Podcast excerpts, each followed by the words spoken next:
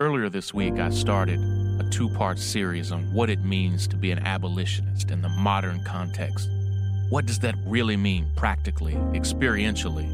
How do we become abolitionists? What do our actions look like?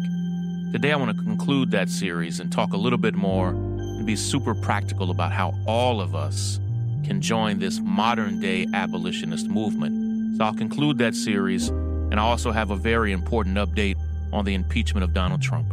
This is Shaun King, and you are listening to The, the, the breakdown. The, the, the, the breakdown. The, the, the, the breakdown.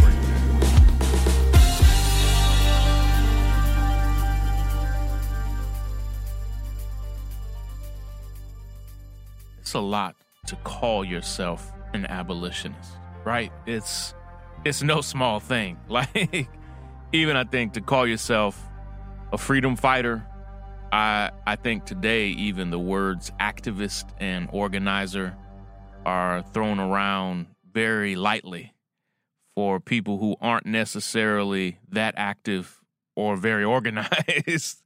uh, a lot of words are thrown out there.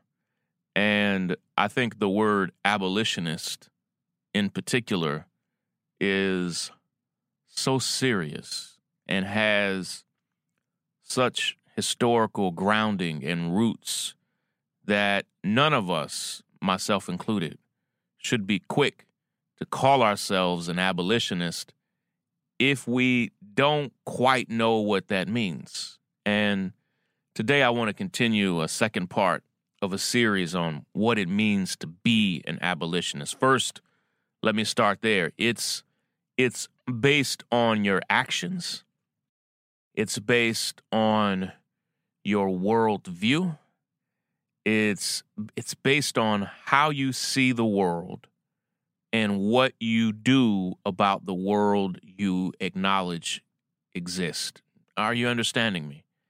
That before you can ever really act to be an abolitionist, you have to have a worldview that there are systems and structures that need to be abolished. And it took me a while to to get to that point in my life. Not that I was questioning the systems and structures so much as I just didn't understand how vital it is to have a worldview that is the foundation of the actions that you go and do. A lot of times in contemporary society in particular, I think we mimic and parrot. I don't I don't even mean this as a diss. I think it's just an observation and I have done this before that we mimic what we see going on around us, be it we we mimic the tweets of people we admire or the Instagram post or Facebook post of people we admire. We we march and protest and demonstrate because we saw people from previous generations do that very thing. And so we mimic those actions. But if we're writing the post, if we're marching and protesting and demonstrating, but don't have the fundamental worldview that there are racist, white supremacist, unjust systems that run this country and run the world, if we don't understand their their fuel, their passion for greed, for wealth, that they are fundamentally fueled by uh, capitalism at its at its utter worst. That if we don't accept the the nature of the systems that we live in and sometimes unknowingly and unwittingly participate in, if we don't fundamentally agree that there are unjust, corrupt, racist, bigoted, greedy systems that run this country, run this culture, we don't accept that, then whatever action you do, and, and, I'm sorry if this steps on your toes, whatever actions you're doing, I don't know that they are abolitionist actions. We could we could come at it from another angle and say yes, you can take abolitionist actions, but not be an abolitionist. Do you know what I'm saying? Like, it, it'd be like the argument to say that you told a lie, but you're not a liar. I guess that is to say that you don't lie in principle, like you don't lie as a habit, as a lifestyle, but every now and then you tell you tell a few. And and so maybe maybe there's a way for us to have abolitionist actions, abolitionist action steps, if you will, without you calling yourself an abolitionist. But being an abolitionist is about seeing the unjust systems of the world and knowing that they fundamentally need to be torn down. And then being an abolitionist means having that worldview that the systems and structures of the world are cruel and unjust, fueled by all manner of discrimination, and should be torn down. And then you act on that worldview. Now, I fundamentally hope that I fit that definition. And I think for those of you who are listening, let me say it's aspirational for all of us it's not a one time thing. Being an abolitionist is not just how you see the world.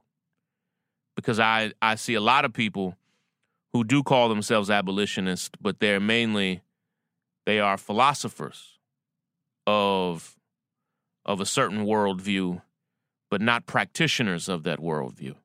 So it's not enough to be an abolitionist philosopher that you advocate the philosophy but never take the actions at the core, at the root of being an abolitionist, is acting on it.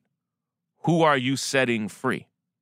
What are you abolishing? And listen, I'm not saying that inside of an abolitionist movement, we don't have philosophers, we don't have thinkers, we don't have think tanks, uh, we don't have writers and journalists. Of course, of course, we need all of that. But all of us should have actions that tilt toward justice and results.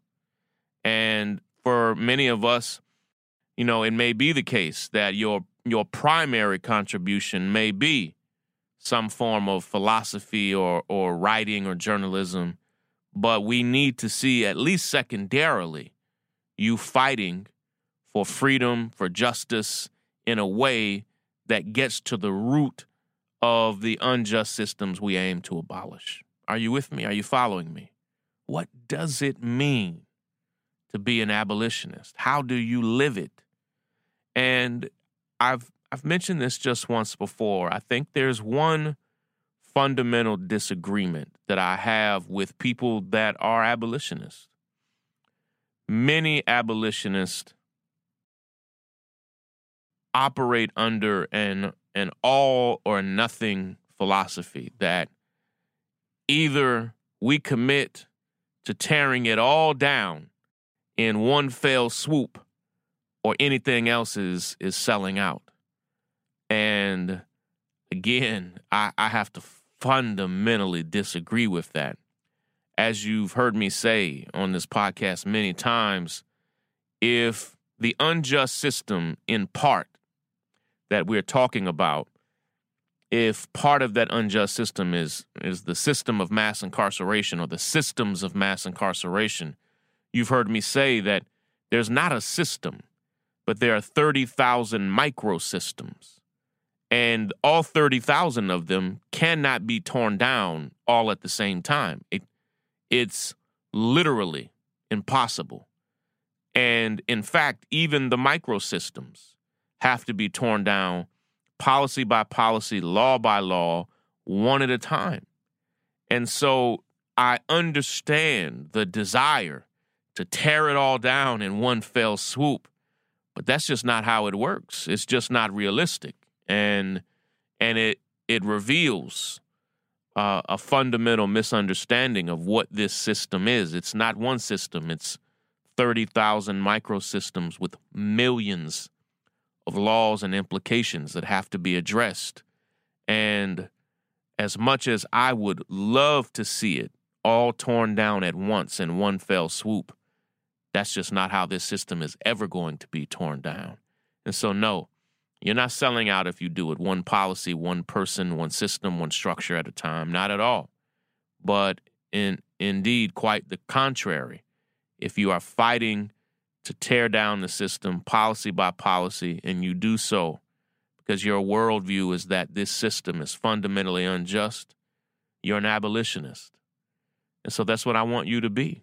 All of you who are listening to this podcast, who who really are a part of the breakdown family, I want each of you to become abolitionists.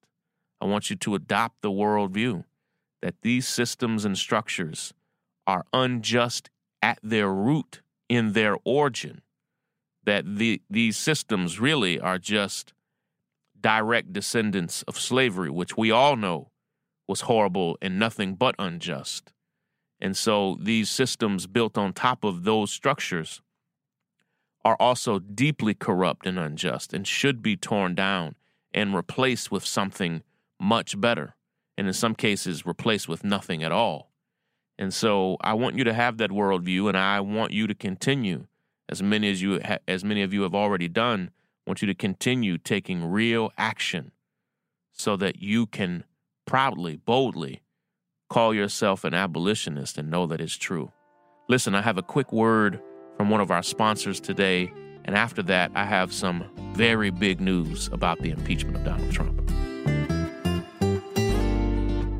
Today's episode of The Breakdown is brought to you by Circle. Circle is the award winning way to manage your family's online time across all of their connected devices inside and outside of your home.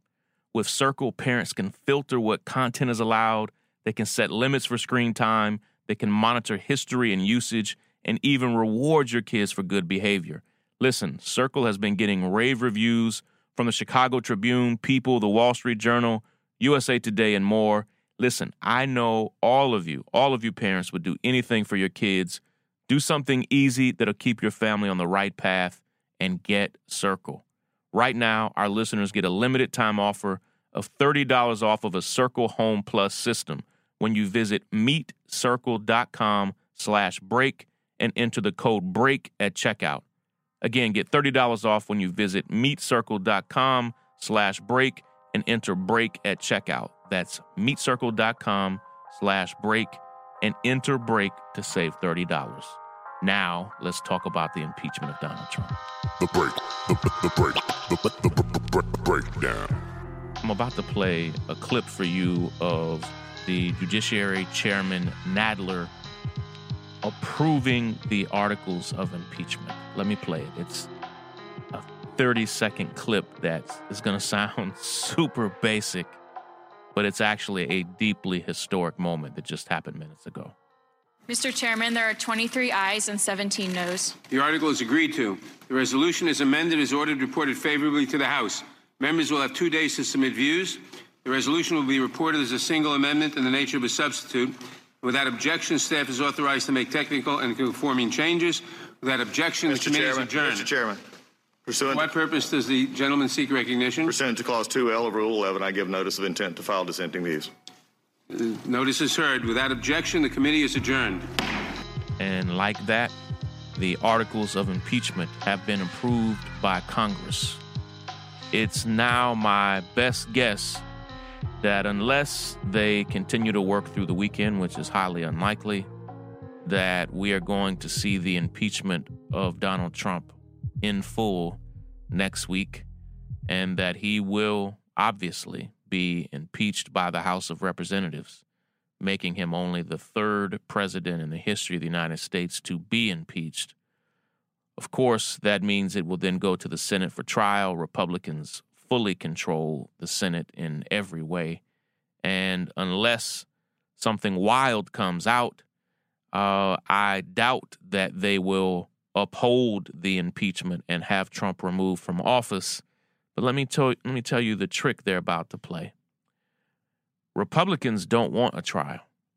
They can't have a trial because they know if they put literally if they put Trump on the stand, if they put any of his administration on the stand, if they put all the people who refused to testify before the House illegally ignoring the subpoenas, if they put them on the stand, Rudy Giuliani on the stand, others, um, they know that it will reveal that not only was there a quid pro quo with Ukraine, but that they are deeply dishonest people.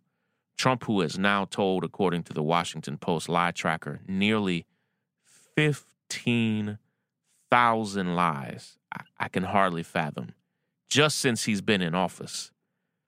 He is literally the most dishonest person ever measured.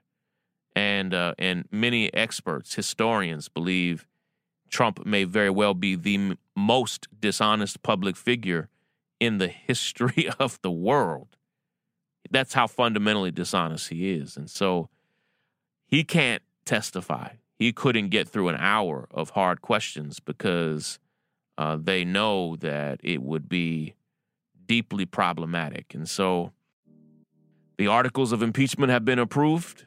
It will go to a full vote before the House probably early next week. I don't think it'll happen today or tomorrow or over the weekend. Uh, it's probably going to happen next week. And my guess is that almost every Democrat will vote for impeachment, and I believe every Republican will vote against it. Break it down. The, the break, the, the break, the, the break, the break, break. Listen, I've got to run. I do want to tell you quickly that we are working behind the scenes on so many cool things. A brand new website for the North Star, a brand new iPhone app, a brand new Android app. My wife, Rai, and I are working on a brand new podcast called Married to the Movement. We're working on multiple additional podcasts.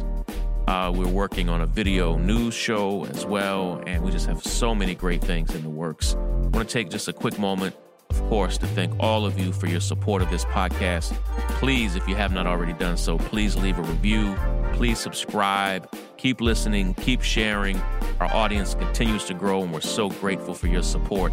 And of course, thank you so much to our associate producer, Lissandra, and our senior producer, Willis, for their hard work on this and every episode. Take care, everybody.